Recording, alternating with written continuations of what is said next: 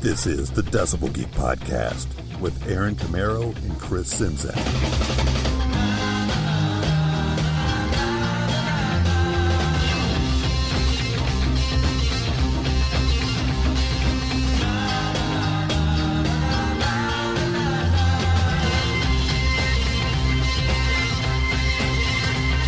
All right, welcome back once again. Yes, it's that all important time, time for the Decibel Geek podcast. I'm Aaron Camero, joined as always by Chris Sinzak, and man, we had a lot of fun last week. Woo, Yeah, after listening to it, I could remember some of it. me too. That's a trip, but yeah. Um, thanks, Luke, for coming on. And uh, Amazing it was the things you'll find in the refrigerator, the mini fridge at Sirius XM. yeah.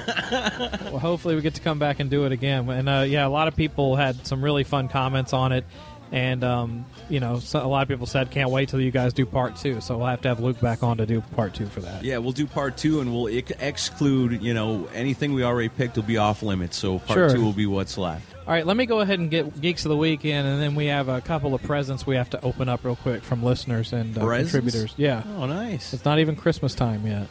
So let me uh, bang this out. These are the people that shared on Facebook and retweeted on Twitter the recent episode that we did with Luke Carl. Chris Karam, Todd Cunningham, Matt Ashcraft, David Alpazard, Jason Bakken. You'll be hearing about him in a minute. Wa- Warren Money, Derek Novak, Novak, Matt Bradshaw, Mike Blunt, Joe Royal, and Lee Maslin of the Audio Junkies podcast. The Riff of the Day. Cool. Brent Walter, Steve Langenbrunner, Joe Lescon, Shane Aber, James Brendan Dunn, Matt Severson of the Paperback Rocker podcast, Brad Kalmanson, Billy Hardaway, My man. Andrew Jacobs, Jody Havnot of the Strange Ways podcast, Heck yeah.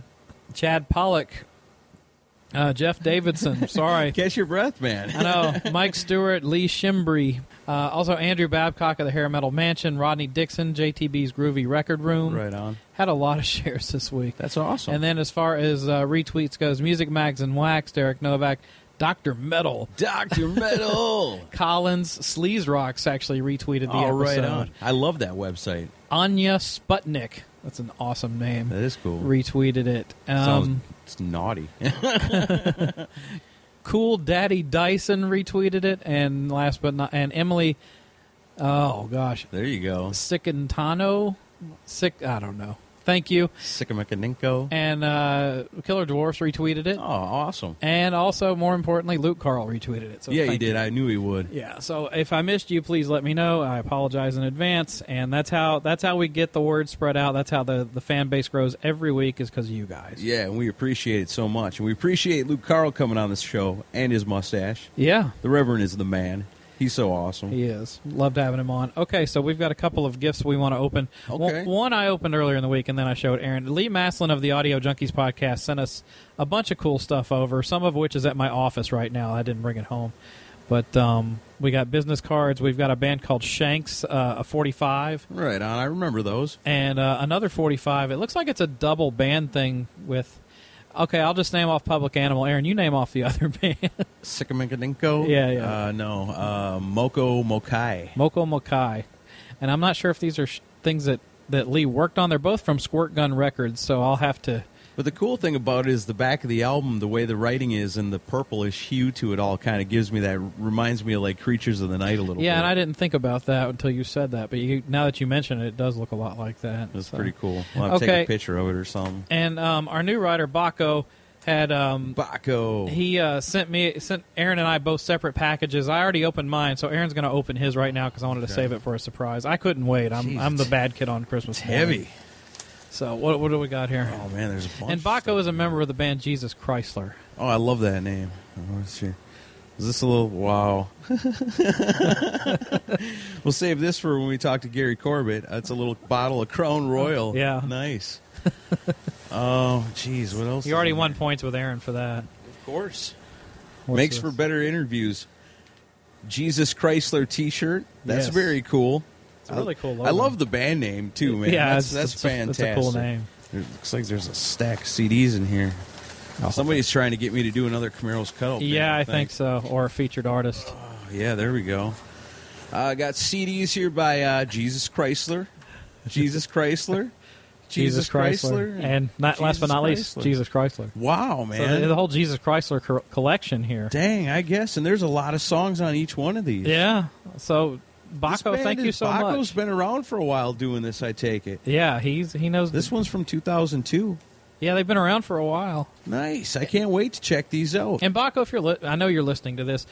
Remind me, did you guys show up on a Nashville rock music compilation? I know you're not from Nashville, but I swear that that band was on a compilation that my my old band was on, or one of them that came from the Nashville rock scene when I was in that. Because I swear that name, I know that name going back Stands a long out time. to you? Yeah, it does. Yeah, you got to believe a name like that. If you heard it, you'd remember it. So we're gonna check it out, and yeah, man, who knows? We might become the biggest fans of this band ever. we might. So like we'll stop doing references about Kiss and just start talking about Jesus Chrysler all the time. as soon as the action figures come out, Awesome. We'll do that. Can't wait. In the lunchbox. the Jesus Christ Chrysler um, casket and condoms spelled with a K. Of course. Oh God. Okay, so we got all the business out of the way, right? Yes. Okay, guys.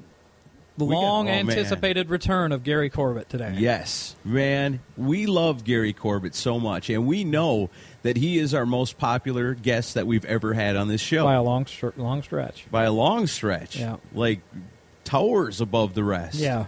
Even our most people that you look back, we've had a lot of popular guests. Yeah. People that you think would have like our highest numbers, not even close, pale in comparison Right. with Gary Corbett. Yeah, ahead of all the Vinnie Vincent specials and everything. Yeah. And I just got to assume it's because Gary Corbett is such an awesome dude and so much fun to talk to. And it's slightly raised by a, a certain t- retweet from a certain member of Kiss with a star over his eye. Oh, no. I remember that. Yeah. Oh, oh, no, a podcast.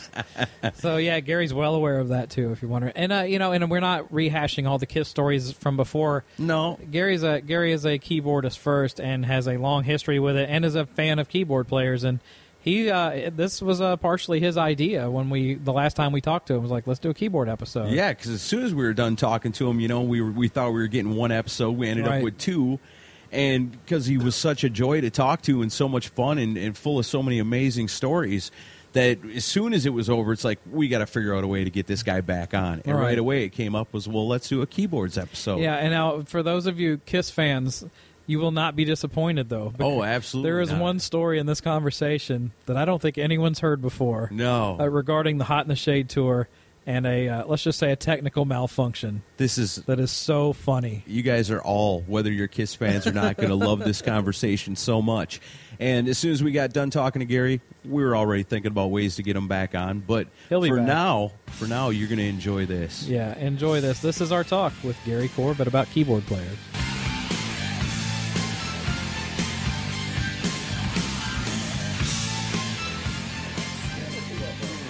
So We'll get off the topic of Kiss, and uh, I, I was going to dance around the room like the Ice Capades, like Gene did, but I decided not to. We've been wanting to have you back on for a long time because you know you're a keyboard player, and we wanted to talk about. We've never done a show on keyboard players, and we thought, Yeah, what, it's about time. what better way to represent that than with you here? So we kind of just thought we'd go through some famous keyboard players, and you've got some that are your like your top five, and we'll just kind of go around the room and Okay. talk about keyboard players. And uh, uh, well, well, before we get into things, uh, welcome back. Thank you. Thank You, you. Nice uh, to be here. You are our most downloaded guest we've ever had on the show, Most definitely. and uh, Well, I'm honored about that. I think.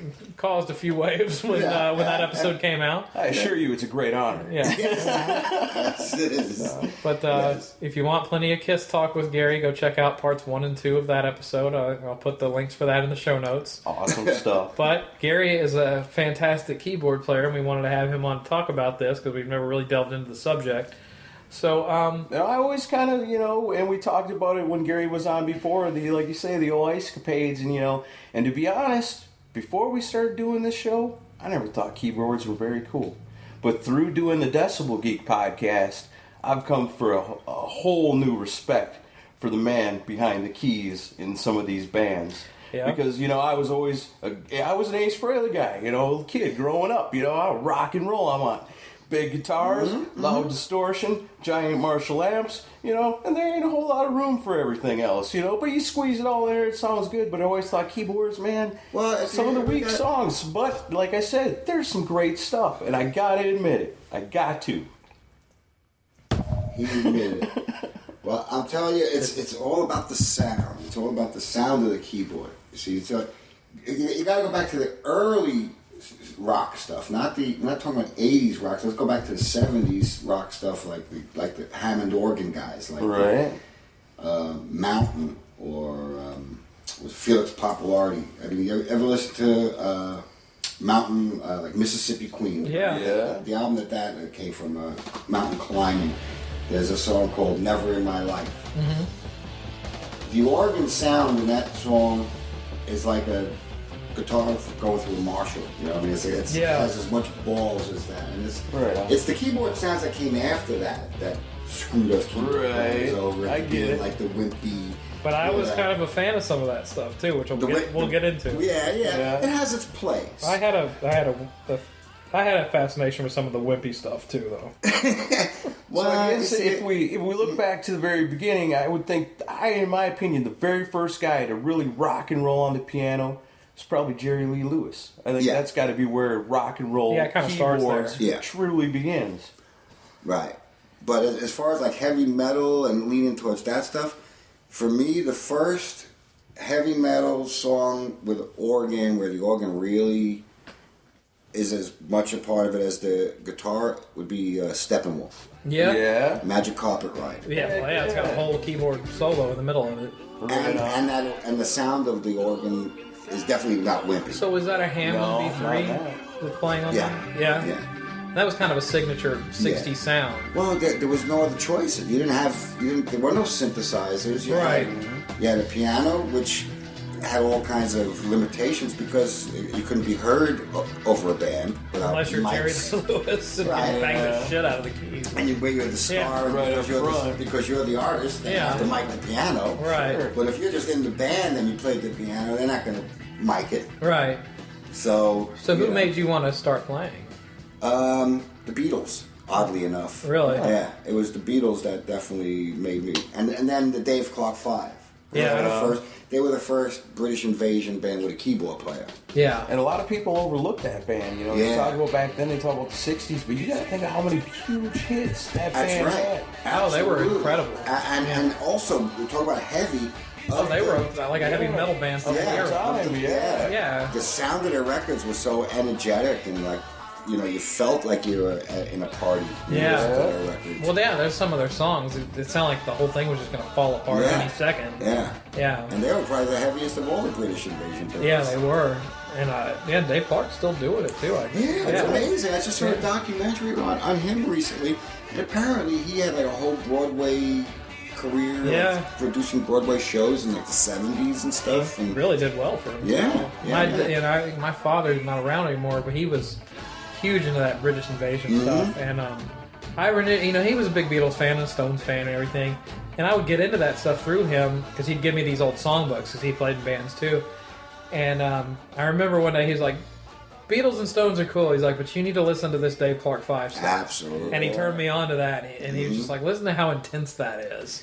And that's I was a Vox Continental. That was a Vox organ. Right. And the thing that was cool about those organs when you used to see those guys on the Ed Sullivan Show was they had these really cool silver chrome, the chrome legs that were like Z shaped. And Right. The, the white keys were black and the black keys were white when you looked at the keyboard on that organ. Nice. And so it was really badass looking. Oh, that's cool. It was It's a heavy metal organ. Yeah, I've it never was. seen that. That's cool. sweet. And it was one that I never had as a kid because Right. I was only five, six years old when they came out. So, how old were you when you started playing? Four. Four. Yeah.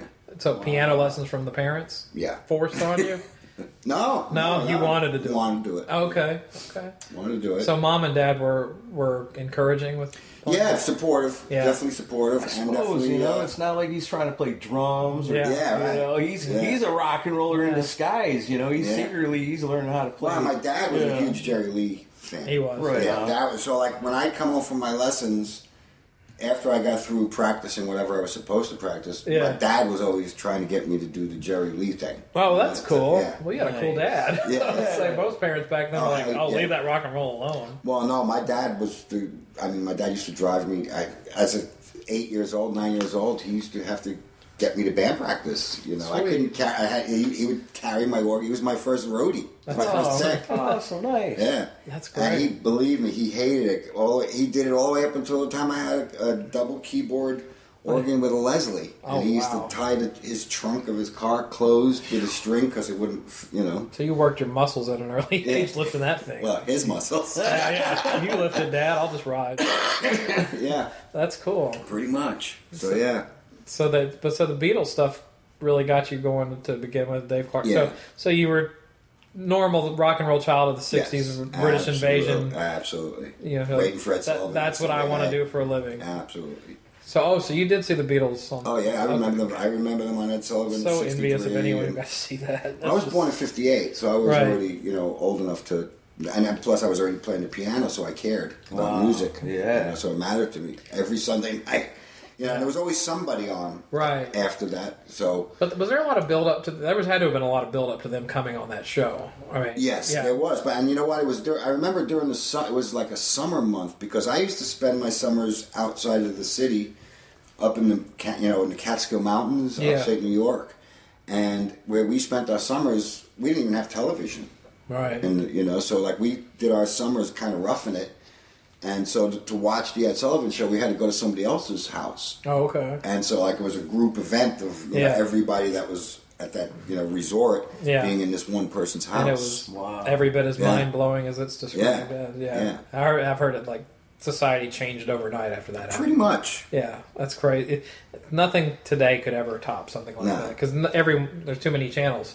Yeah. Back then, everyone watched the same thing. Absolutely, there's so many places to get Mm-hmm. Oh information. now. yeah, It's nothing will crazy. have that impact again. No. So No. You, you saw something special. Yeah, Okay, so so what th- did you get into the prog rock thing right after that, or uh, Or that- I, eventually I did. or were Absolutely. you into a lot of the psychedelic Yeah, stuff? all the doors. Ray, Ray Manzarek. No, no, no, No? no, no, anything but. I, I, Really? I, I, was gotta like say, Ray Manzarek. I, love the doors.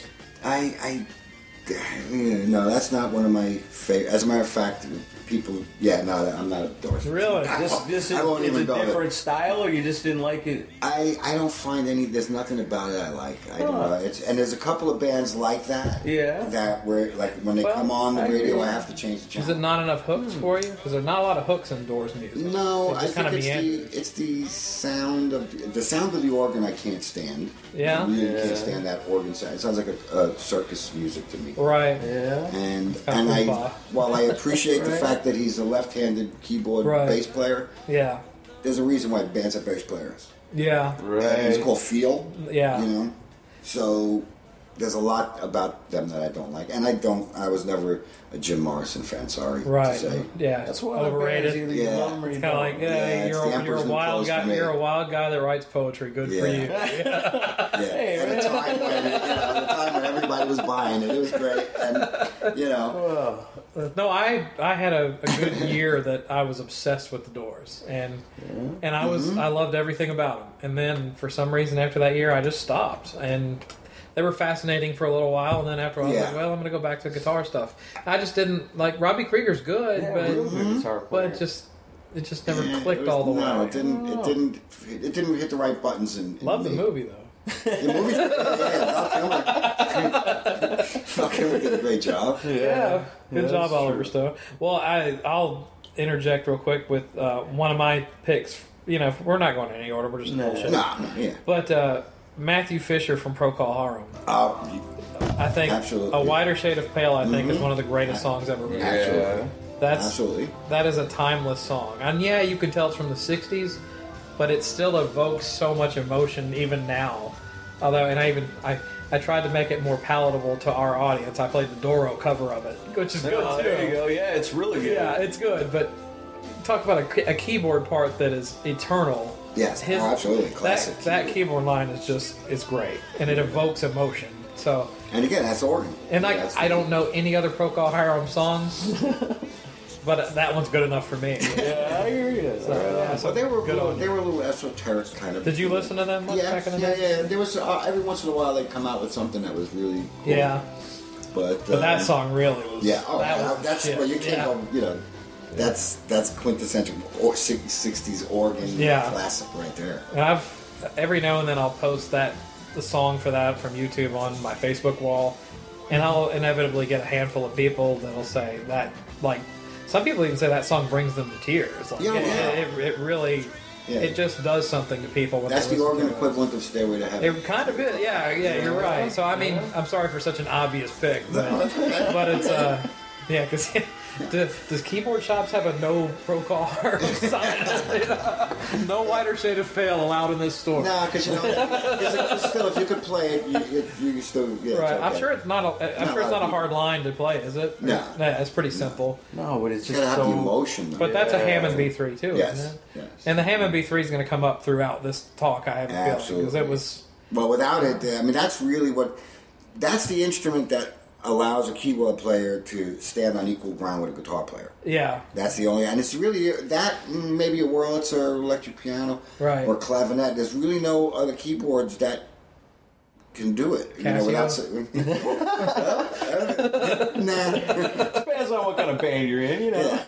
If you're in Devo, it works. But Although I did use Casio samplers uh, when they made them, they were good samplers. But oh, okay. that's what I, that's what I used to use with you know who. Oh yeah, they with, With the, them. yeah. Yeah. They I think want, we were both at they the want your age- Oh, samples. Uh, no. Yeah. But yeah well, listen We to the were other at the episode. age where Yes. yes. we actually had the little Casios when we were. Oh yeah, yeah. the FC ones. I would write songs through those. Oh, yeah. Because I They also were had fun. the dual drum machine on That's them. and I right. would, like s- set that to four four time and just go to town on it. you And it know? was like two hundred bucks when it came out, right? Oh, yeah. Wasn't it? It was awesome. Those were a fun, fun little toy. Those little Yeah, I, samplers. the Casios were great for my age group because it was like it was accessible music. Yep. I learned how to play "Let It Be" on that on that old Nice. Casio keyboard. Like I learned how to play the intro to Home Sweet Home. Oh yeah, me too. Yeah, There you yeah. I was go. like, wow, Tommy Lee's an amazing writer. It's like, yeah, not really. I think that's the keyboard song. That's that's the, where they put the sign up in the store. None, none allowed. Yeah, Is no that- home sweet yeah, home. No home sweet through home. the yeah. all through the '80s, no home sweet home. Yeah. Yeah, enough of that shit. but so yeah, Pro Har and Matthew Mm-hmm. Fisher, you know, good on you for that. So yeah, Right on. So you talk about beating into the Beatles and the Dave Mm-hmm. Clark Five. What about the Beach Boys? Does that fall in line with the Doors? I'm not a big No, Beach no, Boys no, fan, no, but, I they were fun. gotta, but I gotta No. understand Brian Wilson. Is, yeah, yeah, yeah. They were kind of like, um, well, they were around before the Beatles. Yeah. and so uh, you know they were cool in that, and plus, you know, they were also on the Ed Sullivan Show regularly. So that was- that was also a good Sunday night if Yeah. they were going to be on. well, that Pet Sounds album. Well, but yeah, that, well, that that really was a- took them to another level. Right? Yeah, well, that was Brian Wilson's response to Sergeant Pepper. It was- but it was also him losing his mind. Right. Yeah, the, you know, Right. it came at a price. Yeah, But it was. I'm I- sure I mean, people when great. that, when that came out, people must have been like, "What the fuck?" They're like, "This is a complete left turn from Yes. I get around and Yeah. help me Rhonda and all that." So yeah, I mean, like I never took them. When I was a kid, all I heard was that classic stuff. Where you know, be true to your school and all. And I'd be like, "This is the lamest stuff I've ever heard." And then a friend of mine was like, "You haven't heard Pet Sounds yet," Yeah, Pet and he Sounds played is that pretty for cool. me. And I'm like, "Wow, this Yeah. is uh, this is really impressive." But, yeah, that's so, a great, yeah. that's a great piece of work. But uh, and then Charles Manson, the Lost Beach Boy. But uh, yeah, Yeah. that's a that's a story. Uh, We do a whole show on that. Yeah, But uh, absolutely. so you weren't big into them at the time. Um, well, Or they just no, I kinda mean, there? yeah, they just were. I mean, they were always around, but it wasn't. You know, that was the California scene. pretty Yeah. much. yeah. Which you grew up on the East Coast. yeah, Yeah. And I was, you know, and t- for me, it was. But once the British invasion thing started, it, it was all about that. Right. It just took over America.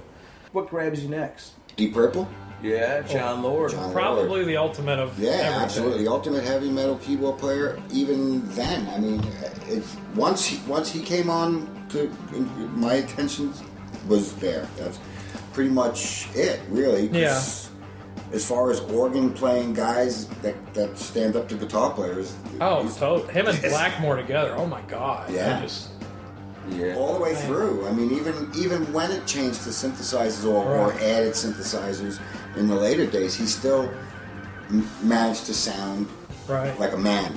Right. Well, Yeah. you watch that old footage of him playing. I mean, he's like beating the living shit out of that Yeah. uh, organ. I mean, Mhm. just and like Highway Stars. Yeah. I mean, Yeah. that's Oh, yeah, like that's a- it just.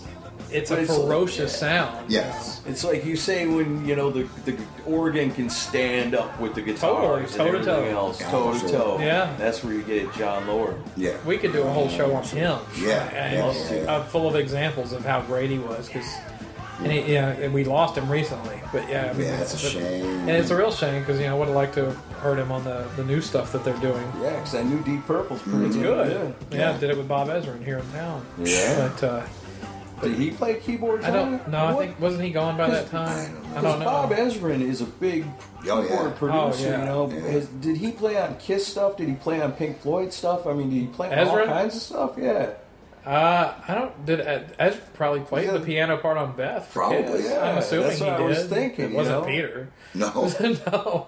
You know, and talk about Pink Floyd. What about Rick Wright? I mean, did you get into Pink Floyd or did you stick with the Um, no, heavier I was stuff? a Pink Floyd guy. Oh, I loved it. I, I remember cutting out of school and, and going to see the Pink Floyd uh, at the Coliseum, that live, you know, doing acid with my friends in high school, and you Yeah. know, and going down to the theater and sitting there and watching that thing three or four times in a row.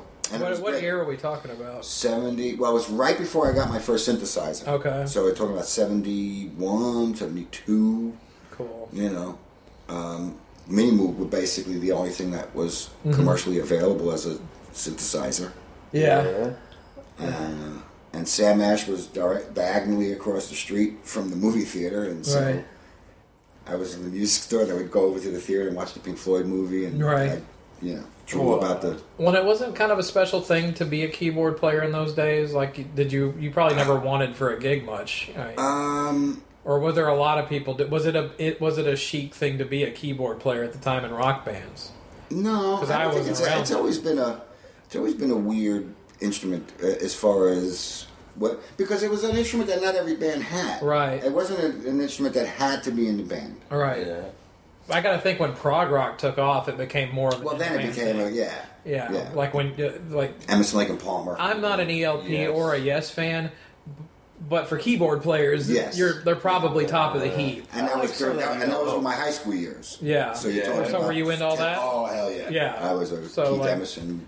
He was on my bedroom wall in high school. Well, I mean, Right on. I don't I don't discredit him as a No, of player. course, I mean, yeah. amazing player. Yeah, it yeah. just I don't need 16 Yes. minutes on I, I, it. I, get it Yeah, because it's I, like- you know, yeah, there came a give it time where to- I couldn't listen to it Give it to anymore. me in five minutes or less, and I'm good. But yeah, like we were just talking last Uh-huh. week with Luke about I don't need a 13 minute Iron Maiden song. It's just Right. too much for me. Right. You know, It's like don't bore us. Get to the chorus. You know. But, Mm-hmm. Yeah. but yeah, but yeah, it was a the, different. I was when I was 17, and testosterone was pumping through my body, and, and it was Yeah. about how many, no- how fast you could play, and how many notes you could play. well, because it put the keyboard player center stage. yeah, that it did. So yeah, that it did. it makes you the star of the show. Yeah, So which did you- I never really wanted. That Oh, you was didn't? no, no, no. See, to me, and that, and I guess that's also the difference of how I look at keyboard players. Is that I go, I like the keyboard players that are the guys that are the basically the equivalent of a rhythm guitar player. Right. You know, like Lock people, in. people appreciate like Keith Richards' guitar playing Sure. because of his feel. It's not about his chops. right.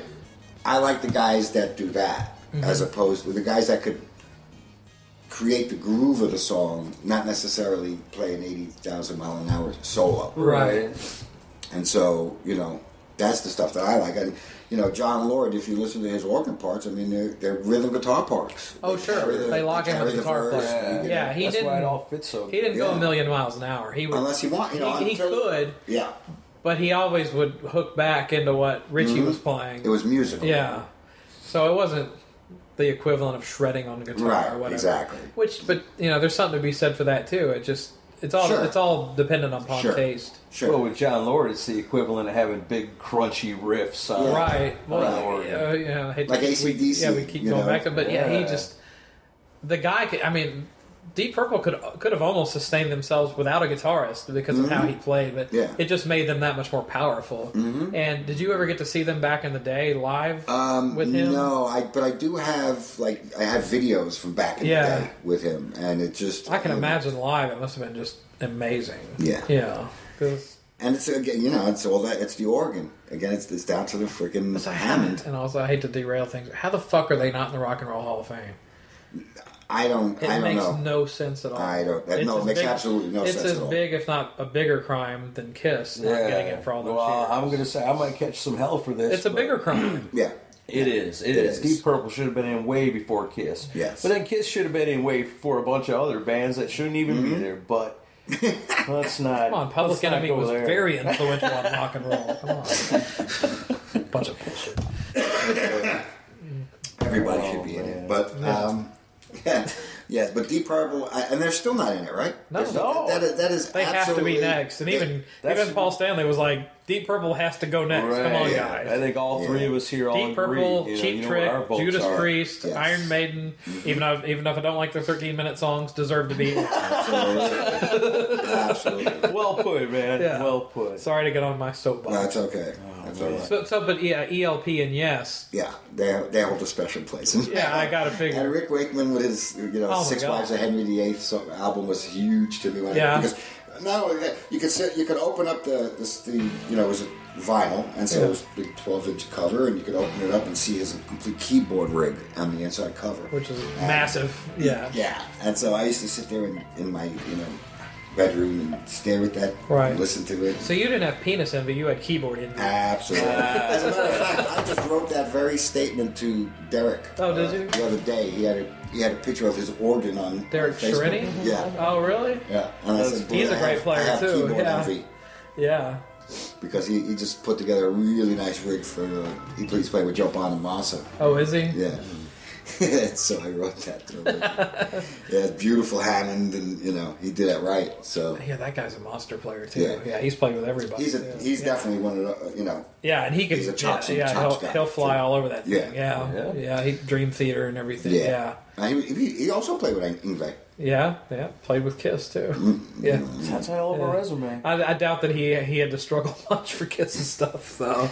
I bet you. I well, we, yeah, Well, he had to hold back. I mean, playing yeah. for Kiss, he yeah, probably wanted to absolutely. go That, nuts. that would yeah. have been the hard part for him. Yeah. That's gotta kind of be the hard part about being a keyboard player. I mean, when you see that there's places where you know, for example, we were talking about Paul Brown earlier, Yeah. Mhm. and how, how we'd seen him with Dick Wagner, and Dick Wagner during that show gave him a whole part where he just let him bust out what I Mm-hmm. Right. call a, a you know a mind blistering It was shredding on a organ, keyboard. yeah, keyboard Right. solo. It was amazing. He was like a mad scientist or there something. was a bunch of us that were standing there, we were rocking out, and all of a sudden this dude starts doing his thing, and I look around, everybody's eyes are wide open, they're It was looking at each impressive. other like, holy shit, look Yeah. at this guy go, and he was Well, awesome. because it's out of character to see a keyboard Yeah. player take over like that, you know. Mm-hmm. Especially It's- these days, it's- nobody, yeah, nobody, nobody allows it. yeah, yeah, see, that's got to be the tough for the toughest part for the keyboard player, huh? When you know there's times where you think, man, this would be a great place to rock it out, and then you just kind of got to. No, I'm playing country. Yeah, so I see? get to do it. You're right. You know. Yeah. But, uh, With country music, is it just? Do you ever get a chance? Do they let you? oh yeah, I, it's way more challenging keyboard technique wise to play the Yeah. stuff I'm playing now than than Kiss. really. It's probably not Oh, much yeah. fun, huh? Yeah, absolutely. okay, look, you know for. You- don't worry, nobody that listens to country is listening to this. So say No, no, whatever no, you want. no. It's, it's a, it's just two different ways of playing. You know, the way I played when I played with Kiss, I was be I was playing to not be heard. Right. I was were just playing to and beefing make up the them sound chords. bigger, Right. and not not for, to be noticed as keyboards, just bigger sound. to Right. what every- you know. Right. So That you was- know that's yeah. You're completely gonna different make than moves. playing piano and you know organ like I do with Right, country. yeah. You know, but country is basically because it's southern rock. These Right, days. So yeah, it's these piano days and it organ is. again. Once again, it's piano and organ. Right. That's cool. What about Skinner? Do you love Skinner? Love Skinner. I bet you do. Well, Oh, Billy man. Powell, I Billy mean, Powell's a- amazing player. Yeah. Oh, Absolutely. Yeah. Is he still Absolutely. doing it too? He died. oh, he, did. died. Did he pass Yeah. away? He God, passed are away. any of those guys left? I don't know how. If, I think. Ian is gone. uh, eh, well, yeah, Gary Rossington's still around, isn't I think so. he? Yeah, I think he might be the last one. Or Artemis Pyle's still around too. Artemis isn't playing with him anymore. No, he he had to play with him a long Yeah. time.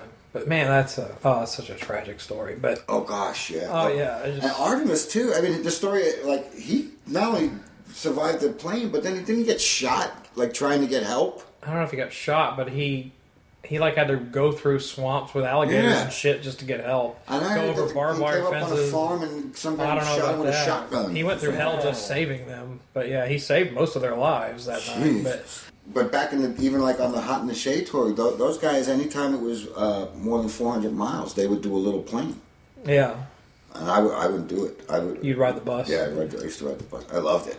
Yeah. and that was great to have the bus to myself. Dang, you kidding? I was a bigger rock star than I don't on need to the deal with plane. you guys. I'll, I'll just ride the bus with the crew and hang out. Yeah. Well, that was Yeah. you know what that was the way I learned you know I- the, all the stuff that I had to know for the Cinderella tour, which Right. immediately followed. Yeah. I learned on Kiss's bus. So you were kind of pulling double duty from Well, bands, I or, or wasn't- you went from one to the other. Yeah, one to the other. I Yeah. never did both at the same time, but But yeah, that was how I was able to do it because they'd fly and I would Yeah. bring my keyboard up on the bus. And So you just set it up. don't like flying that much? I don't. I don't really like it, and uh, those little planes just suck. Yeah. They just- Yeah. Yeah, it seems glamorous until you get on yeah. one Till of you them. try to get every, even a friggin' minivan with wings. Yeah, it's it's like not- a tin can. Yeah. Yeah. yeah. You know, you're not talking about like G4s and shit. We're talking about like little twin props and shit. the Hot in the Shade tour, they weren't flying in No, no. G4s. No. No.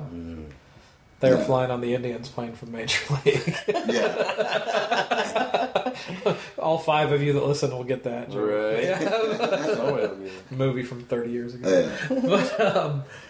So, all right. So, yeah, but Skinner, Billy Powell, Yeah. Great, great keyboard player. good player. Man. So we move into the 70s. Um, I was going to talk about, and this is not a keyboard player per se, but he played the part. Um, foreplay going into Long Time by Oh, Boston. awesome. Absolutely Yeah. awesome. I mean, just a, I mean, just a, a kick-ass part, and and Yes. Mm-hmm.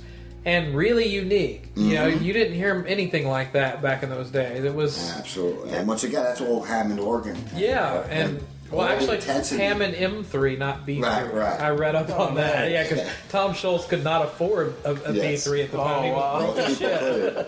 Yeah, because it was an That's expensive. cool now. thing. Yeah, You know, it's and a it cool was story. uh, and I got to think by the mid '70s, those things were in high demand, so they Mm-hmm. Except could jack there's- up the price on them. There's a, except for one thing, we did we did actually skip over probably one of the greatest, most talented keyboard players ever, Who's that? John Paul Jones. Yeah. Yeah, he did all that Zeppelin stuff. Yes, he did. And I, and and you know what? The stuff that he, he's like the perfect example of like a guy who plays the stuff that glues it all together. Oh, he's the unsung hero of the Yeah, band. for sure. You know, Mm. He's the guy. you could almost listen to the stuff and not even realize this key uh, that, that it is keyboard Right. that's, that's doing it. And that that see that's the key to me of a great keyboard player. Yeah.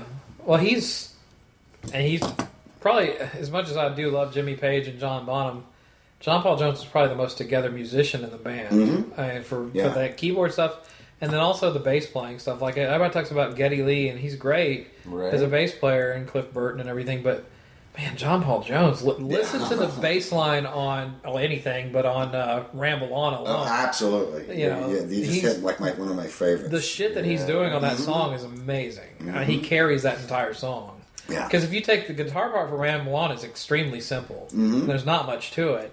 He's doing everything in between and making Right. that song what it is. Yeah. He's doing all the work. Have you got the? I, I got for my birthday this year the, the three uh, new releases. I haven't that heard you- it yet. I've heard it was good though. Oh my gosh! And uh, you know the alternate versions of the songs that you know from the albums Right. that you that you have that I've been listening to since they came out. You know, 40, 50 years, whatever, however long. a long time ago. Yeah. I don't want to do the math right now. It's throw me off and get all depressed. But uh, yeah, the alternate versions that come with it are unbelievable. To hear stuff that you're so familiar with for all that time, and Right. to hear these completely other versions, right. Yeah, it's am- Amazing. well it's almost like you're sitting in the studio with him. Yeah, and you really get a clear understanding of why they did certain things or why certain things happened the way they did. That's really cool. But yeah, that Yeah. John Paul Jones stuff, and you know, he ended up doing um, a couple of tracks on Cinderella on the Heartbreak Station record. He did? He did uh, string arrangements on on the song Heartbreak Station, Uh-huh. and then there's a song. It's the last song on the album. The song, the track that closes the record, Uh-huh. uh was called "Wind of Change," Yeah. and it was funny because the first time I heard it, there was something about it that was really familiar to me, Right. and I couldn't put my finger on it. And I kept, what the hell? You know, why does it sound like something else?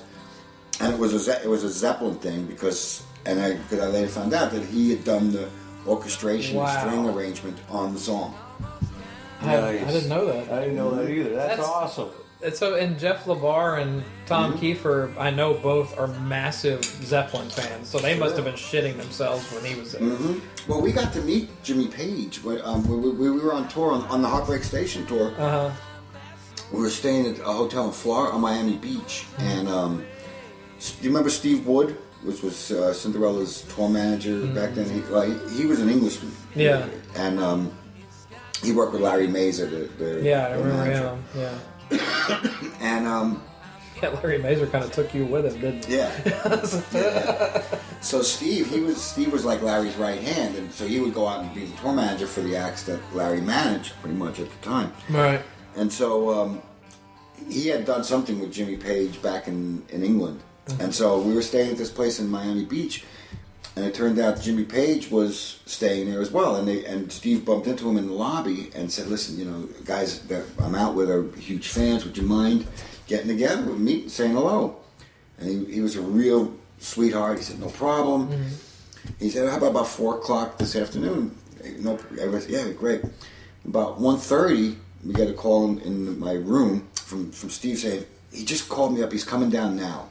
He, he was going to take a nap. He couldn't sleep. He called me. He said he wants to come over now. Nice. So we all ran over. You know, of course, no Like problem. little Jimmy kids, Page is yeah. gonna go. Fucking Jimmy Page. And this guy sat there and talked about Led Zeppelin and told us stories like a bunch of kids for like hours in, Nice. in Steve's room. That's got to be like a highlight of your life. Absolutely, it was Wow. unbelievable. And he Man. just, you know, just the same way we're, we're- we're sitting and talking now. He was sitting and That's a very trip. matter of factly talking about all that stuff. I was gonna say it's too bad you didn't have one of these bad boys Yeah, back you- then. you You, would- had you the would- greatest listen- podcast of all That's how you time. listen to that over and over again. Absolutely.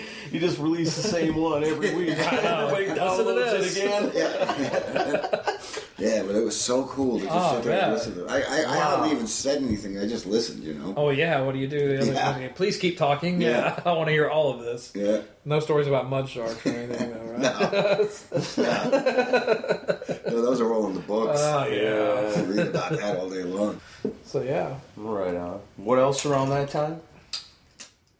Anything else? I'm stand trying to out think if there's for you? anything else that would be of interest. Well, Well, it's- um, Because we're starting, we're, we're back in rolling out of the seventies into the 70s, eighties. You know, and yeah. you said this where things kind of got weird. well, 80s oh, is where it gets well, weird, before- yeah, because the synths, because the synthesizers. Well, bef- uh, speaking of that, let me ask you this: Are you a big Who fan? yes, Bob O'Reilly. yes, Now, is that a keyboard or a synthesizer? yes, synthesizer. Okay, because that was Well, it's one of- both. It's piano in there too. I always wondered what the hell that was that was being was playing that The- the, opening. Yeah, That's that's a, yeah, that's a synthesizer. That's incredible. I, I Mhm. just I give Pete Townshend because Pete Townshend's one of my picks. Oh, Yeah, Because that's a good one. like Bob O'Reilly is one of the Unconventional, greatest yeah. rock songs ever created, and but I always I was like I'm gonna wait till Gary gets here and I'm gonna ask him Absolutely. what is that playing that? Yeah, it's an ARC 2600. Oh, you actually know what it is. Oh yeah. okay. Oh yeah, I used to drool over every one of those synthesizers at Sam Ashford. Oh, did you? Oh yeah, That's yeah. cool. yeah. So that yeah, because that's that line is amazing. Mm-hmm. Yeah. But you know, it's just a, it's not, it's what's called an arpeggiator Mm-hmm. on a on a synthesizer. But it's really just a couple of things and it's looped, isn't it? Yeah, it's So- just, it, you- I mean, all he had to do is hold down. Mm-hmm. No, well, I don't know how it, it was actually programmed on that keyboard, but you know, it's Yeah. not much different than the uh, keyboard that I wrote the riff to Shebop on. oh, is it? Dun, dun, dun, dun, dun, dun, dun, dun, dun, Right. dun, dun. That's the same thing. it's just me taking my hand off and stopping it. Okay. If I, if, you know, so that's how it happened. Well, that was also one of my picks was Gary. Coleman. Yeah, I mine was too. gonna I was gonna talk to you about that actually. Yeah. well, we, we could talk about that. Hey, like, I know Cindy Lauper's not our usual demographic, but, Right. yeah. but that's Still. that's a ver- fucking iconic song. I mean, that was a Yeah. big fucking hit, you know. yeah. And especially that was a part of my childhood. I remember when that song came out. I remember it was on sure. the radio Captain constantly. Lou Albano. Oh yeah, Cindy Lauper was a big deal when Yeah. I was a Did you ever kid. get to meet Captain Lou? No, unfortunately. Oh man. Unfortunately, And I was a big wrestling fan, uh, Yeah. like that, like his era of wrestling. Right. Right You know, on. from when I was a kid. How did you end up hooking up with her? With Cindy, um, she was in Blue Angel, Uh-huh. and they had just done one album and broken up, and she was looking for a deal. She was like a punk musician. wasn't yeah, she? and, and I loved Blue Angel. Blue Angel was a And they great- used to play at Coventry, where Kiss used to start out. Yeah, I mean, they were, yeah, it was just another club, and then, Wow. and usually, and She's I from tell you, Queens. that's an album worth looking up on. it was on Blue Angel. Blue Angel. I've never heard And I that. think the, the the single off of it was called Maybe He'll Know. They almost had like a '60s girl group sound, Mm-hmm. Right. Where she sang. And um, when they, when she when the band broke up, she ended up having uh, this manager named Dave Dave Wolf. The- Okay. He was the guy that was her love interest in the videos all the time. The time after time video. Yeah, with the gray skinny guy with the gray. So that wasn't gray really hair. her boyfriend. That was her manager. Well, they ended up getting married. They I was gonna ended say up because married. I yeah, yeah was like Oh. because in that video they seemed like they were a real Yeah, couple. yeah, they ended up becoming a couple and getting married. See, I and remember everything. that video. I was See, like he that. booked that perfectly. My my early times of watching MTV. That video was on all. Mm-hmm. Yeah. the time. sure it was. Yeah. Well, somebody just sent me a text the other day that that song, uh, Rolling Stone just released some like top 100 singles of That one should be up there. It- it is. It It's was on not- the list. It's I not don't know what- not really hard rock by any means. No. but it's a, but it's a great ballad, especially for that because that was a, in my opinion, the early '80s were kind Mm-hmm. of a barren period for pop music. Like I did not get into Yes. the whole new wave thing. I Yeah. wasn't a big Cars fan and Right, Mm-hmm. all that right. Duran Duran. And I just kind of like Duran Duran. well, like the, I have friends that it's all it all depends on when you went to high school, Right. Because like I have friends that went to high school then, and they're like, "Oh, that's the greatest period Yeah. ever." And I'm like, Well, of "That- course. I'm like, Of that course. period sucks. I'm like, no. But I just did not like Gary Newman and all that. Just, ugh, you know. Uh-huh. Thomas Dolby Yeah, and, no. and uh, Howard Jones. It was just an odd period for music, but Cindy Lauper put out some really quality material. Mm-hmm. Well, back because then. she's a great, she's still, I mean, she's Amazing singer. Yeah, really good singer. Yeah, and like, I always thought her cartoonish image played against her as far as her talent. I being think it hurt her at the, at, at the time. I Yeah. think it did because like, I- I s- and I don't think the wrestling helped her No. when she did it. Remember, and that, that girl Wendy Richter that she was yeah, like, a it female was all wrestling- tied in with Oh, the wrestling. yeah. Yeah, she God, I was forgot about that. challenging Moolah at Yeah. WrestleMania. The that- fabulous Moolah. yeah, I haven't heard that name And in Lou years. Albano was so involved. Yeah. in it. I mean, Yeah, it was it was a cool when he rubber was in the videos, but you know, Yeah. for her to show up at the wrestling, and, right. Yeah, 'cause she was doing stuff with Hulk Hogan and Roddy Piper. And Yeah, all I think that. it, it gave her like a quick shot in the arm, publicity wise, but it hurt her talent being recognized. Mm-hmm. Right. People yeah. are like, "Oh, this is this goofy Just chick with back weird then, hair." wrestling was Yeah. kind of cartoony, and Yeah. she It tied was very herself to that, and cartoony, then yeah. Yeah. became it that made- also. and it worked. But Right. any, you know, anytime you do something like anything, you do a novelty thing, novelties go away, right? Right. and you can't. Yeah, you turn off a, a portion of the public. Yeah. But yeah, she's a great singer. I mean, very That's why she's still around. very underrated Yeah, singer by yeah. a lot of people. But yeah, she's put out good stuff. But yeah, so so you started working with her back in the early '80s. Well, I never, I didn't, really didn't do much other than that song with her. We, you know, we. What happened was she was, um, so she was managed by Dave Wolf, and there was a guy who, uh, I was in a band that was on uh, Mercury Records uh, as well, and um, we were getting ready to do our second record. What was that called? What band? Uh, we'll, we'll get back to that. and uh, you were the Indian, or were you the? No. yeah. yeah, it was the traffic cop. It's a cheap joke. I took it. I'm sorry. But uh, we were getting ready to do this record, and we were looking for a producer. Yeah. And um, the label put us in the uh, in the studio with a couple of different choices. All right. And we, so we were in the pro. So we, I met this guy named Steve Lunt, who ended up not producing the record, but we ended up writing together. And so uh, she was managed by him and, and, and by his same person that managed him. And so when we would write songs together, she would sing our demos, basically. Uh-huh. And so she came over to sing demos for us one night and heard the music track to Shebop and just went, I want to do this. Yeah. because she had just gotten her deal with Sony. Mm-hmm. And um, she said, let me write the lyrics. So it was- all, all it was was a music track. Right. It was basically just sitting and screwing around with the arpeggiator Yeah, on, on the synthesizer. Yeah, because with we the asked you transition. the, the last time about the song, and you- Yeah. you made it clear you only worked on the music. You Yeah. didn't work on the Yeah. lyrics. Absolutely. See, I stick with it. Because the, the song's about, as Aaron said in the interview, flicking the bean. That's right. Well, and, it's, and that's where she came into the equation, and she took it and wrote the lyrics, and Huge hit. yeah, And then, Boom. and then you got mailbox money. yeah, yeah, yeah, yeah. That's that good. time of the year again. But it's just you know that's you know the the, the arpeggiator was the key to a couple of good riffs like that. That's a cool. That's a cool machine. Like, Yeah. Mm-hmm. I mean, it, the, well, like I said with Bob O'Reilly, it's it's such an odd sounding thing, but it works so well. And like you'd have the the loop thing going, and then the piano part comes in, and it's just three chords. Mm-hmm. Yeah, but it's three great chords, and Yeah. that's uh, I think that's one of the greatest rock anthems ever written. And you got to watch that uh, Quadrophenia. Uh, Yeah, I haven't watched it Because yet. he, ta- he he deals with a He lot. goes of- into all Oh heavy yeah, music. he- he's in the studio, and Yeah. it's a lot of Townsend explaining how it was all done. It's great. Well, he's a fucking genius when it comes to arranging stuff and doing Yeah. recording. I mean, he just and to hear he's some of the amazing. personal stories that you know the crazy Keith Moon stories, like the first night of the Quadrophenia tour, that he had done elephant tranquilizer, and I passed out during the show. I mean, you know, just stuff Oh, like yeah, that. nice. And it's stuff that you know. I was in high school, Oh, so is, I there, is the remember. drummer? it. Is there a drummer in the house? Yeah. yeah. That whole yeah. The Cow Palace, right? Yep. Yeah, yeah, San Francisco. Yep, And, and they it's had actually- a fan come up and play with them. And they actually have video of this. Of yeah, that I saw show. it recently, and I was like, "Holy!" I didn't know that it actually happened. Like that somebody It actually sounds, got up Mm-hmm. like, and played. it sounds like with one of them. those urban legends. No, this kid got up and finished the set for absolutely. them. That's crazy. I can do it. Yeah, but apparently Keith Moon did Elephant Tranquilizer, and at first he, he came out from behind the drums and he was a fucking mess. And they got him to sit back down and play a couple more songs with him, and then they said he just turned to jello. He just passed no. out and he was hunched. Oh, over it's on the hard to drums. watch. Yeah, Yeah. it's like they have footage of him falling apart on the set. Yeah. It's just Dang. like, oh my god, because the guy was an incredible drummer, and like just watching him, Completely wasted. and just watching him just fall apart, and like you can you can see, and they, I think they cut to Roger at one point. He's just shaking his head, just like Yeah. what the fuck. And then there's also a story on this thing about Daltrey and, and Townsend getting in a fist fight in the Oh, they studio, they too. never liked each other. No, to this but- day they don't like each But other. Daltrey actually knocked Townsend out. That doesn't surprise me. Pete Townsend could be a pain in the ass. I'm, I'm sure he could have He's been, a yeah. Mm-hmm. very egotistical guy, but But again, he's he's a earned it too. genius. Yeah, Mhm. I mean, geez, some of the stuff that guy's written. is Mm-hmm. amazing. So yeah, Well, they said that the Who, a lot of the Who, they felt like session musicians on that record because it was basically a Townsend solo project. Right. And he told them at what note, every note to play, yeah, and they he's just a had bit of a lot resentment dictator. for it, you know. Yeah, Which I can see as well.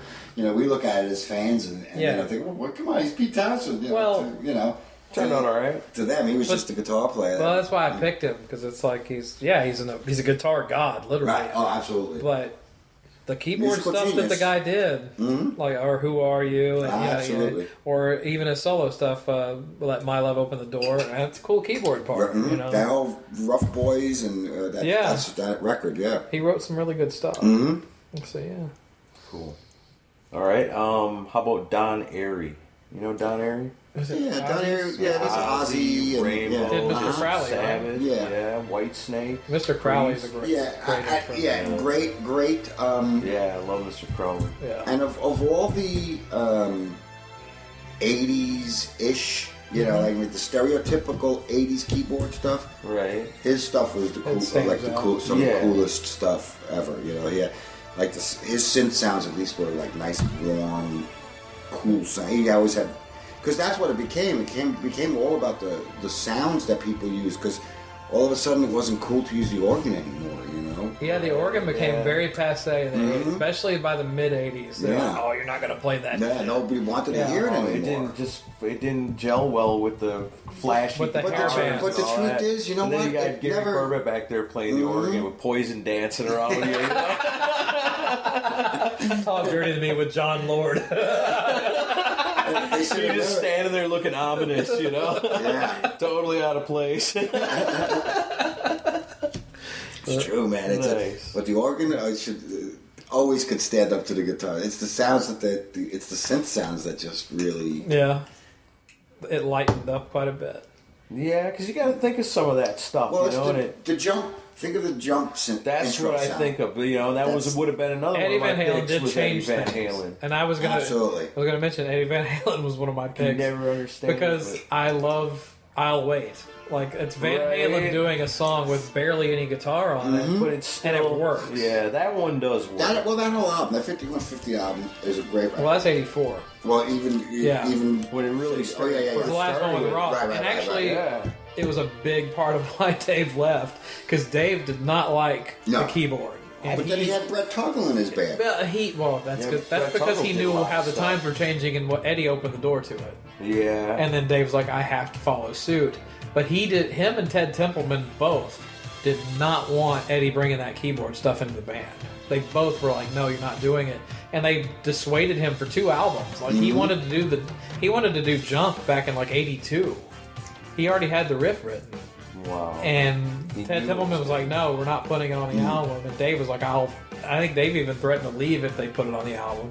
And uh, Eddie's like, no, eventually we're going to do this. And that's where the whole thing with Gene Simmons comes in and everything with like Yeah. Eddie showing up at, while they were recording Creatures and playing them Jump. yeah. Um, He really loved that song. He believed in it. But- he knew it was going to be a huge hit. It- The problem- he's like, listen to this. It's so catchy. It's so simple. It was so It's like different. bebop almost. It is. you know? well, it's a hook. It's, It's definitely a hook. Well, and it it's was- un- unmistakable. You, you'll recognize But the it. thing is, whenever you hear it, you hear the 80s. well, Right. but that's the thing with any extreme success. I mean, Yeah. you think about any. Think about spandex. Right. At the, at the time, it was the coolest thing. it- it- You know, for You mean people it's that- not cool anymore? Now, but now people look at it and make fun of it because it was so Oh, man. extreme. I like you my know? biker shorts. I gotta go change now.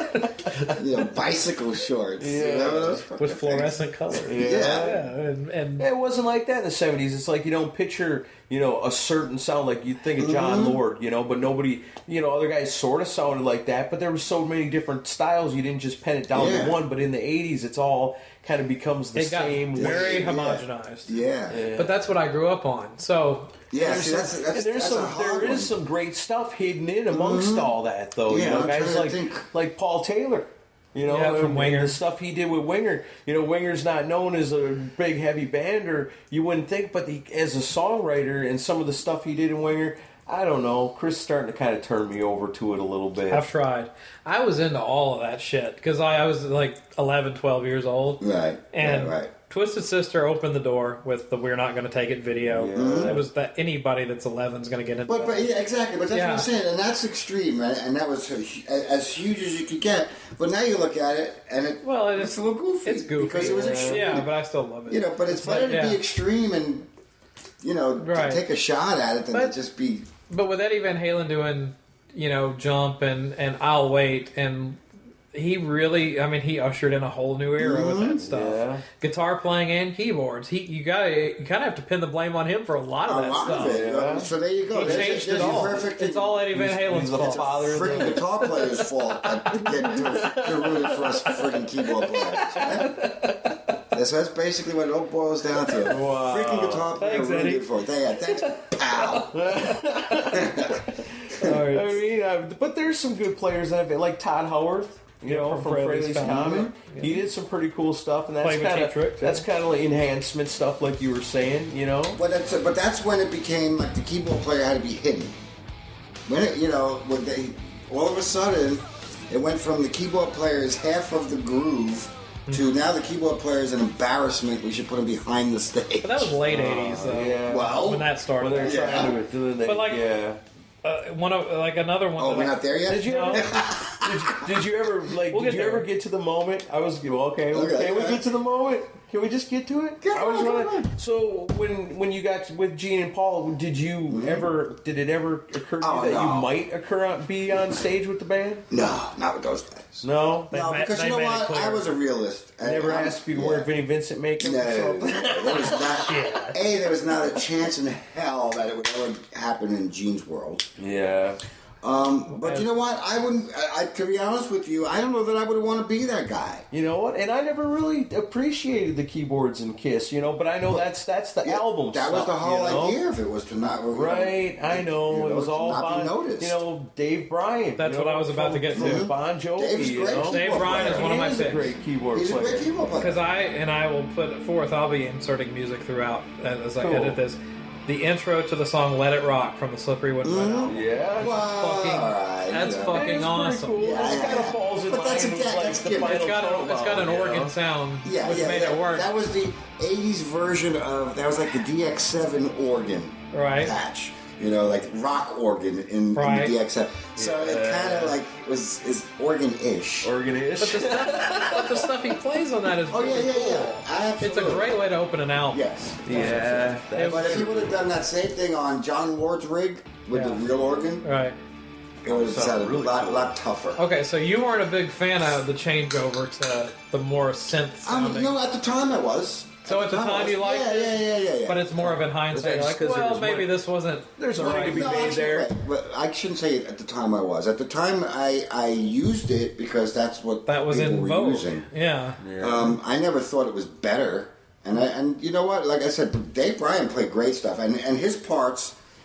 Uh, are still stand up. I still respect Bon Jovi for being willing to put a keyboard player out front like Absolutely. that back in those Absolutely. early days. That's true. Not Rex, so, he but was a true member of the I- band. although oh, totally. once Totally. 1990 and further went though, that not so much. Well, Uh, but, he's but he been- still shares he's- business wise. yeah, and he's, still, up there always on a the part Of stage, it. Mm. yeah. And, yeah. I, I, you know what? That's one gig as a keyboard player that Yeah, you know is, is a good one. And you know, we spent Yeah. a lot of time with Cinderella, to, you know, together. So me and Yeah. Dave. uh, you know, yeah. What's he like? He's a great guy. Because you always hear about Very Don si- and Richie, you never hear about David. Anymore. Well, David was a very fun guy, and, and he was very well. He's doing like Broadway shit now. Oh, is he? Yeah, he's got a show on Broadway that really successful. Wow. um, so he's been wise with his money. Yeah, yeah, yeah, and and plus creative in other ways too. You know, I mean, just like Cindy's got a Broadway, like Kinky Boots on, on Broadway is Cindy Lauper's show, and it's you, you know, she won like Tony awards and shit. But Dave has a Dave has a Broadway show that he wrote the music for and stuff. So he's Well, good for him. he's a great musician. He, he Yeah. always, you know, he was a piano lesson. We were we had very similar childhood backgrounds and Right. stuff. So we got you know both you know got along very well. Yeah. and uh, very similar. Right. Well, he's from Jersey too, right? Yeah. Yeah. right on. Well, cool. But yeah, so I the especially that slippery when wet album. The keyboard was Mm-hmm. Great very stuff. very heavily prominent in that. That album. one and New Jersey, both Yeah, those both two of those records. albums had a lot of keyboard Mm-hmm. on them, so I give them credit for that. Mm-hmm. Yeah. Right on. A guy. A guy. I know you're not the biggest Bon Jovi fan. No, no, but I but I like bands like Enough's Enough. You know, Yeah. and Oh, Enough's gosh. Enough had some Donnie V out there Tremendous. playing Absolutely. piano. You And know, Chip and Donnie were freaking amazing duo, amazing team together. yeah, should have been huge. Should have should been. have been. I don't know Should have why. been. I s- never understood it. I still speak to him, and I still But Donnie or Chip. Chip? yeah, Chip's a great guy. yeah, he Real is. ta- great Pretty bass cool. player. Yeah, Great freaking bass good musician. Yeah, He's doing all the music for the Man Cow show. is he? Yeah, I know he's buddies with that Yeah, guy. they're doing some special show in Chicago. I Yeah, thought. yeah, he Oh, that's does. So he good. does the music for him. Love to have them come down to Nashville. So yeah, they With the full band, With you the know, band. with V. Donnie, Donnie's Yeah, not Donnie doing it. jumped ship. He's, I know. Yeah, Donnie's uh, out. yeah, there's a whole lot about him out lately. He's actually been in Tennessee lately, but Oh, has he really? yeah, we'll, we'll talk off air about that. Yeah, it- it's not a good story. No, I've never heard anything. Good. He's he's up to old tricks. Yeah, Great keyboard player though. Yeah. Come up with some really beautiful stuff on All the- this. He's, Mm-hmm. he's almost more like a kind of like an Elton John kind of guy when they incorporate the piano into what Yeah. they're doing. When you know, their keyboard. last album, I don't know if it was the last one that they did for Arista, but it was at the end of the eight. and It was early '90s when the '80s was dying. right. They've been animals. Yeah, and they were doing a record in New York for Arista, Yeah. Yeah, and I don't know if it ever even came out. But I, I you know, that's when I first became friends with Chip, and I went to the studio. Yeah. he invited me down, and I remember here and really like being excited to buy the record when it became Right. available, and not ever being able to hear it again. Wow. because it, you know. Now I bu- every time I bump into Chip, it's like, dude, I want to copy of that fucking record. Yeah. And, yeah, bro, I can't take it. I, you know. yeah, you sound just like him. but the uh, that they're one of the biggest mysteries in music history Mm-hmm. because it's like, how the fuck were these guys not a, a massive success? They almost were. They did. They had that one, the, uh, the, the first single that when new- Real Thing new, came out. Yeah, new thing, Yeah, and New then, Thing, and then whatever. Fly High Fly Michelle was a Michelle. kind of Yeah. hit. But that after that album, they just Yeah. took- it just didn't happen for. Well, the grunge came in as well. Yeah, Right. yeah. But they were they were not marketed correctly. No, No. they got painted all They got wrong. painted up with all the fucking glam shit, and that should have Well, never been the case. because it was the time they were trying know. to jump I on mean, the but you poison could tell. It bandwagon. hurt But that- them though. It did hurt them because people could look at 'Cause them. they were and a real see. band. They Mm-hmm. could see that's not what you really are, and they just couldn't get Yeah. behind They it. did not need knew. to play the game. They were good enough on their own. To They not should have do just that. came out as themselves. And they, They really could have. should've. They could have maybe rode the wave into grunge. You They- know, they Yeah. could have. Oh, they, could've wrote done something. incredible music. I just, yeah, it's Howard Stern backed them. Yeah, David yeah. Letterman Uh, backed them. Yeah, I remember when I used to have my old time. Yeah, it was just, it was one of those things where it's like, why are these guys not massively huge? It's just, Yeah. It, yeah, it lacks explanation. I could never understand. They're so good, but yet all the listeners didn't go buy it. You know, it's Yeah. crazy. Yeah. Who else you like? Who else you like? Let's see. Who else I like? Um, I got one that'll piss Gary off. oh, no, nobody's going to piss me off today. Well, from the uh, from the '80s period the, Uh-oh. of the sound you don't like, Mick McKelly from uh, Europe for the final Oh, countdown. yeah. oh, yeah. Oh, You never, as soon as you say it, you know it. They, they rings in your head. You know, I, them. uh, it's the line. Now, Oh, that's a, well, that's the stereotypical yeah. guy. That, yeah. well, it's made, it's considered a joke these days. Yes. But but when it was brand new, I love that song. But still, people hear it and it connects with them. Mm-hmm. It's just one of those. It's Well, it was just part of my like- childhood. I I don't really have a problem with it. I'm just joking around. But I mean, I don't know him as a key as a musician. uh, You know, You'd have to go remember to- the band. I yeah, But, but, uh, bigger bigger overseas than uh, than it is Mhm. here. That album was really it for them. Just Yeah, that and the next yeah. one. That was it. But that's not gonna happen. You know, that was a big anthem. With that Huge that, anthem. That, Yeah, it was Yeah. that in '86. That was a big song. That organ. Uh, that, I mean, analog, synthy, trumpety horn. That's what I'm weird saying. sound, yeah. That's like the, the antithesis of Yeah. what you like. Yeah, yeah, yeah. It pretty much is. I can see It is. why. And I But it remember, has its place. I remember wrote, typing it up, and I'm like, Gary's not gonna like this one. no, you know, I, I go, definitely go for the more blending in and Right. you know. What about a band like Faith No More?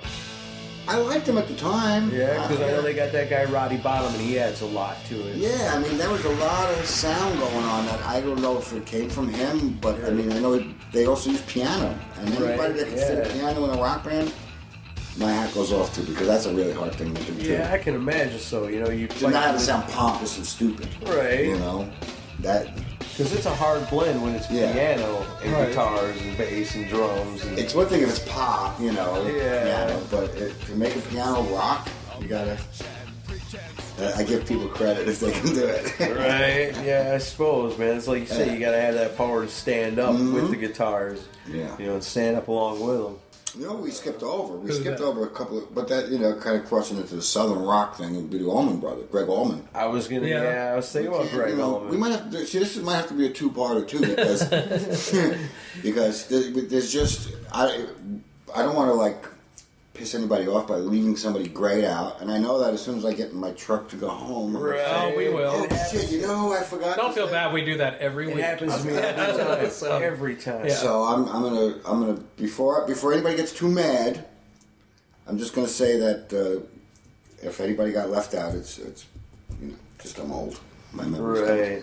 Yeah, of course. I mean, there's there's so many. There's so And we'll many. come back and, and we'll talk about it li- next time or something. Uh, let's see. I, I'll, I'll come up with somebody good. Um, how about Uriah Heep? We're going back to the. See, I don't know 70s. much about them. They're, they're a band that like I've had friends tell me I should get into, but I've Mm-hmm. never listened to much of their stuff. Yeah, that's definitely. Uh, they were great. Uh, easy living. Oh, yeah. Well, God gave rock and roll to you. Oh, that was That was Argent. Argent. Yeah, Argent, yeah. But that whole era, that, there's another one. Yeah. Uh, hold your head up. I mean, come on, talk about an Yeah. organ Yeah. song. All right, that's true. Phew, see, I'm glad we thought of that. Although, you know, Yeah. with yes, I remember Roundabout getting played on the radio Mm-hmm. quite a bit. Well, sure. And that was a great organ heavy sound and like the, the verses of that song. I've always been convinced that they were massively baked when they when they played that song. Oh, they when had to recorded be. it because it's just so nuts. yeah, It's- that whole Yeah, record. most Yeah. likely. Fragile, that whole album, Fragile. was a Great record. They just played the um, the Ryman, Skirmer or Ryman recently. Ryman.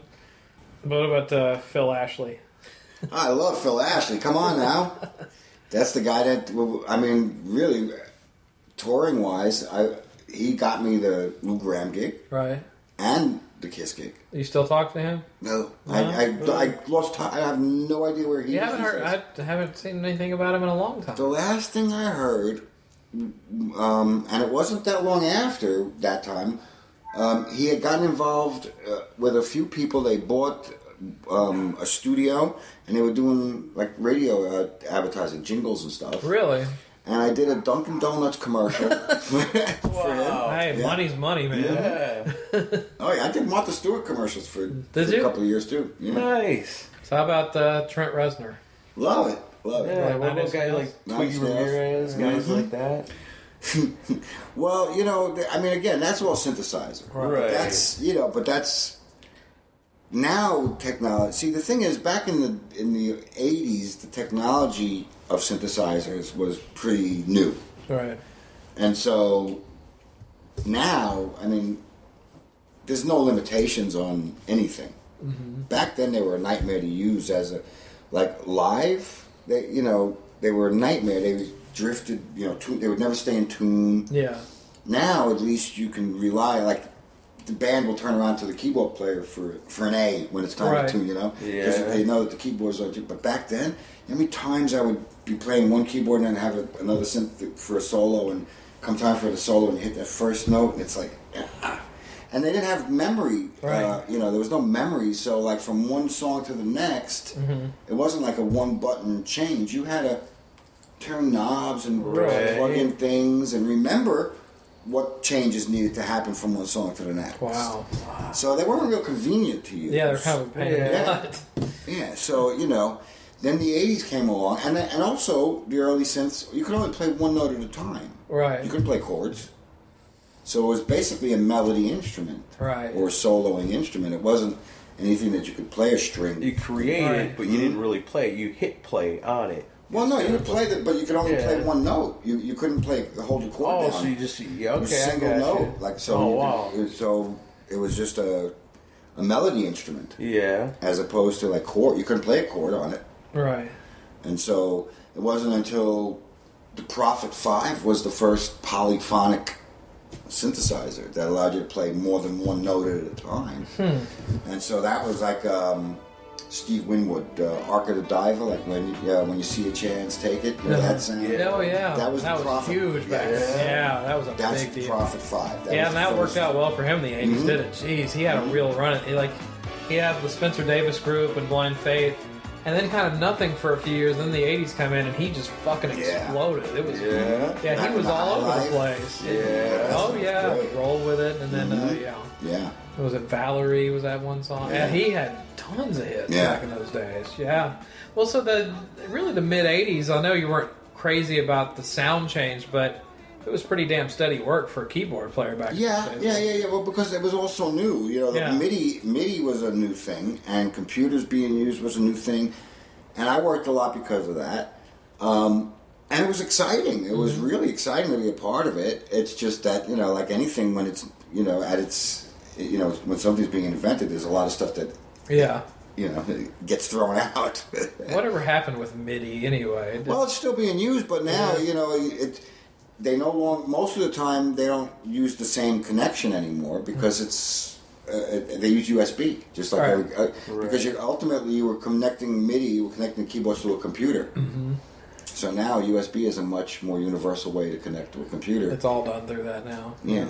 And so like like the professional keyboards like the Yamaha key like the stuff I use, when you buy it it'll, it'll have the MIDI outs and ins that they always had, the five pin, but it also has a USB. Yeah. Hmm. What do you think about uh, bands that are triggering like background vocals from a keyboard? Have you had much experience with that? Uh, yeah, I did it with Kiss. you did. I would that's I did background vocals on half of the songs that we, we played. So what would they take the studio tracks and then put them in on No, keys, or because they, they, would cause record they, them? 'cause they they tuned down a half step. so they'd record them at sound check or whatever. No, we actually go into the studio at the beginning of the tour. and so that's oh, one and thing- do it down half step. Yeah, we pitched down half a step, and they also didn't perf- make it perfect. Like they were going to, they were smart about it because they to make it sound natural. Yeah, Yeah. Yeah. they were just it was just controlled. So if they didn't like the take, they'd do it again. Right. But once they got a good take, it was we used to do. We would stand around the microphone like as a group, sing. Everybody sang their parts. Then they would make that one side and then double it, and that was and that's what I said. I would I would take that, put it to a DAT tape, Mm-hmm. and then we'd leave the studio, and I would that's what I would sample for the tour. Did- So when it happened live, it was actually them really singing, Uh-huh. Right. and it was not like you know eighteen thousand voices. It just Right. and so it sounded right. Were there moments where things didn't get triggered the right way or at Um, the right time? Well, yeah, there was one, one, one time Uh-huh. in in all the years I did it that uh, there was a really bad one. Was it with Kiss? Yeah, they were yeah, looking it's for God the. of Thunder and, and, and forever. Oh, really? Yeah, I had the forever vocal f- instead of the uh, the um, uh, I am the Lord of the Wasteland. Yeah. what was the Forever vocal? The, that came out during God of Thunder. Holy shit! Oh wow. yeah. What do you remember? What tour stop that was? No. There, there, there's definitely not a tape of that because it would have Yeah. leaked by Yeah. now. oh, dude, it was awesome. I want- And the thing was, the forever vocals, and in Paul's credit, to Paul's credit, I had it purely for emergencies Right. because it was like a really high part. Yeah, although he did it himself most of the time. Yeah, that's what I'm saying. He- I, I, I only had it ju- as a just in case he was sick or something. Mm-hmm. It wasn't Yeah. anything I used every night. Right. And uh, but the God of Thunder wa- stuff was. The God Well, of that Thunder- was the whole yeah, the like- harmonized. harmonizer thing. Yeah. Mm-hmm. But to, to create it, all I did was just like the samples we I, when we were in the studio doing the vocal samples. Gene, just like he did it in the studio, did it in his regular voice, Right, and then you add. and then we ran through a harmonizer. sure. Hmm. So that's all it was. so without the harmonizer, it just sounded like Gene. Gene saying, "I'm the yeah, Lord of the Waves." I'm the Lord of the So This is but- Gene Simmons from Kiss. I am the Yeah, Lord of the Waves. Yeah, exactly. We got to cut that first part out. but, uh, but this one night, you know, the, the Sphinx opens up and Gene, you know, the steam's coming up, the Oh, smoke's my coming up. and- I remember and I was they had there. that- They had the screen with the thing in the mouth. That Yeah, Talk. looked like the voice thing. And so basically, the output of my sampler ran through the thing that the mouth, so Uh-huh. it should make the mouth look like it was talking. and I, The Sphinx starts singing forever. Oh man. Now the thing is, that, you know, I had I was Priceless. training on keys, so I, I as soon as I took my hand off, so it didn't take long. Yeah. It was like, "Ah."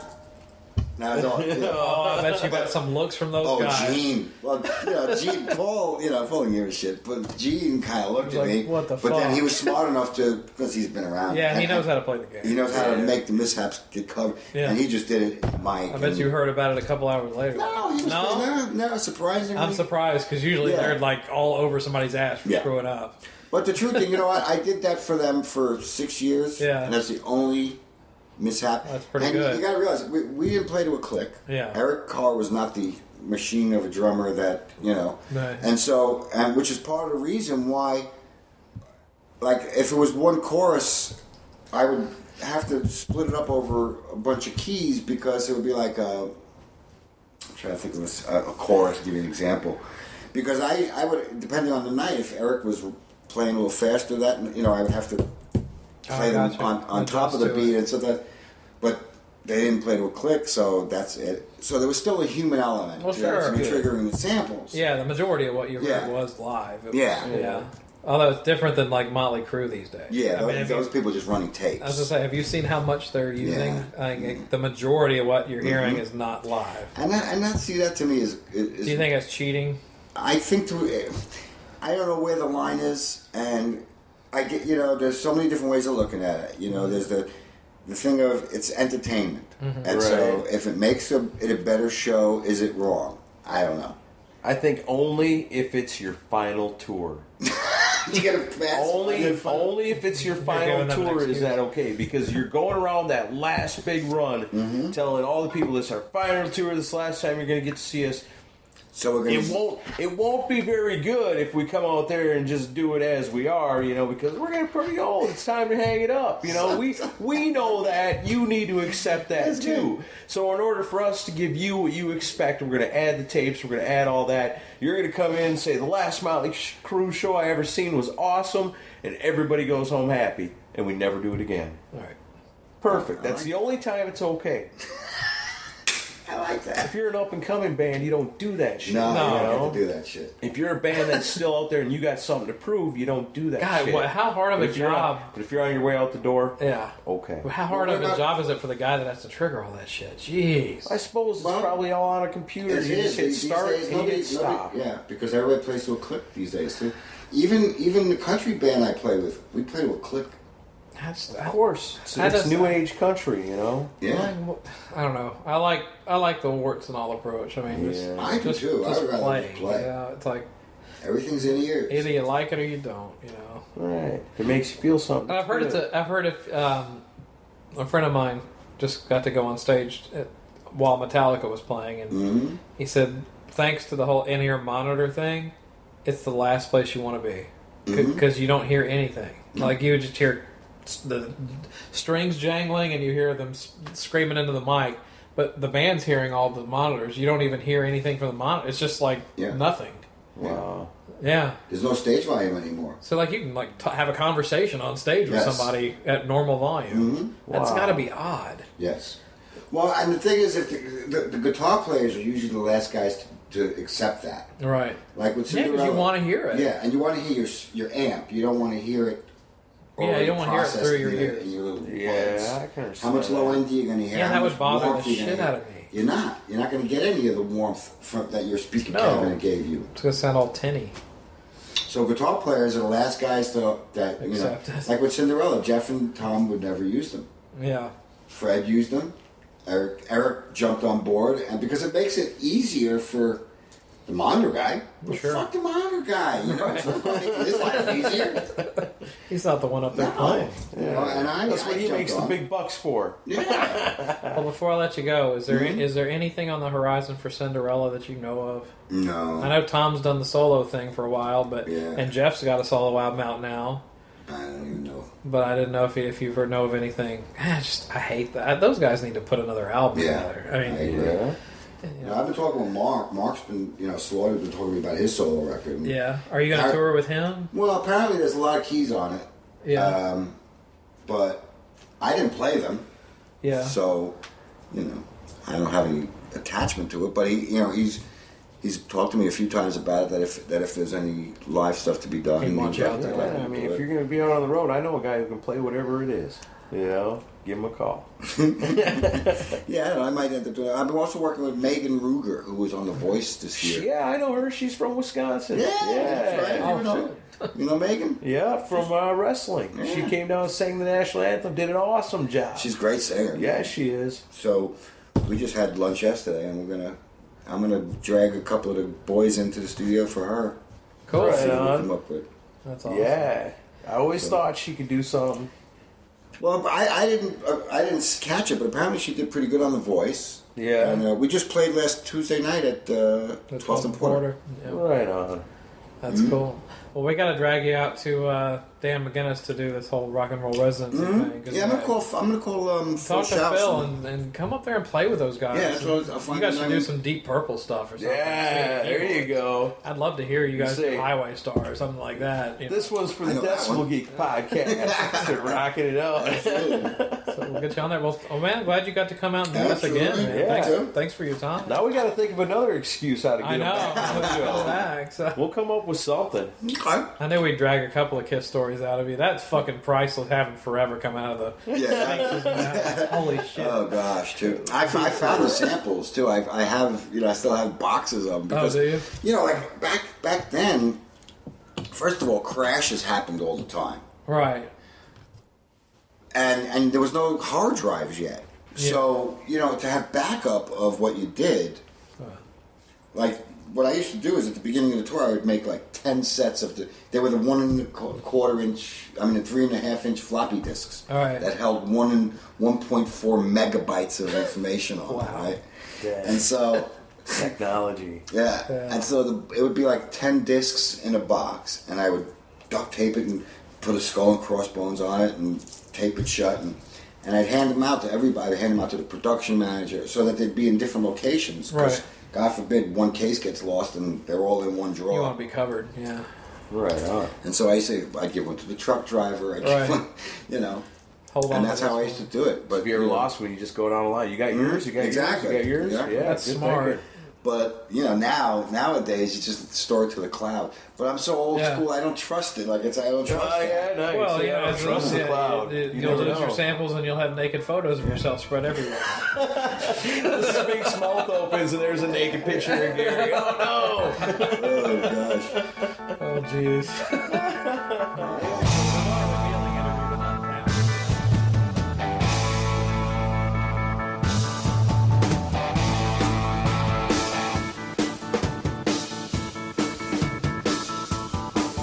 So there you have it. As promised, our awesome conversation with Gary Corbett. Yeah, I said it. We're working on getting him back on again as soon as possible. Yeah, definitely. And Thanks again to Gary for coming on.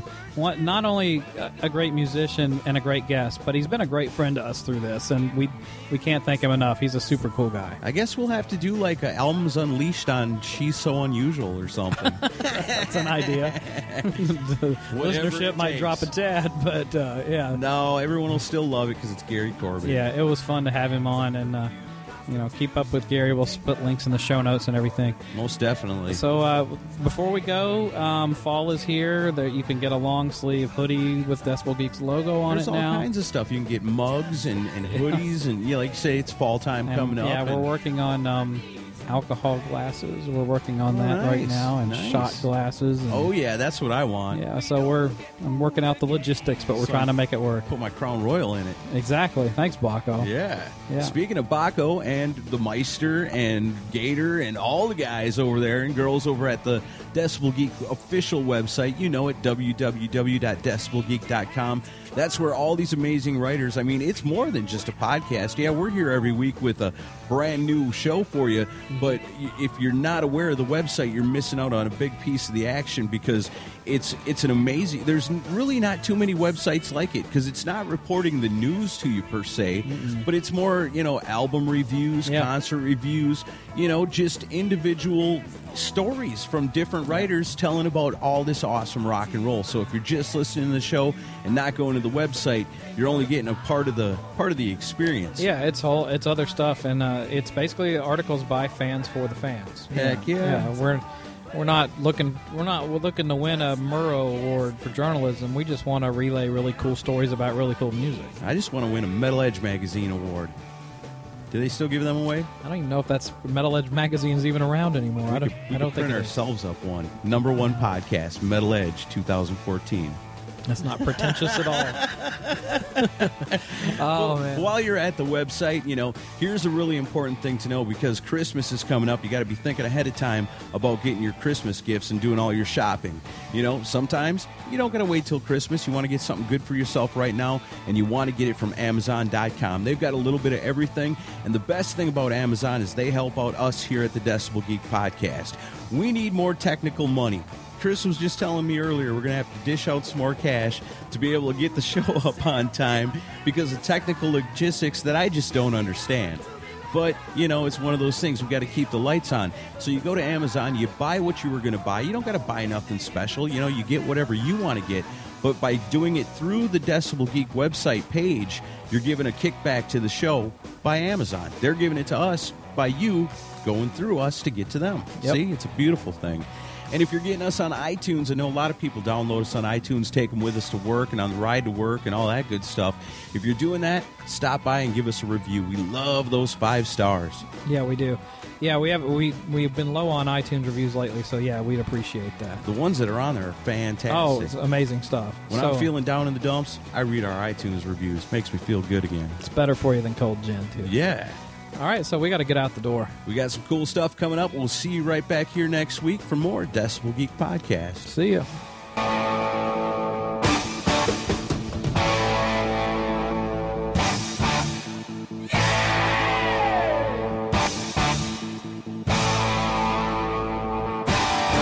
Nothing in the street looks any different to me. In the slogans or the face by the line. In the parting on the left is now parting on the right. In the fields of thought no longer overnight. I tip my hat to the new constitution. Take a bow for the new revolution. Flying free, change all around. Get up my guitar and play, just like yesterday. Then I'll get on my knees and pray. We don't get fooled again. Don't get fooled again. No, no.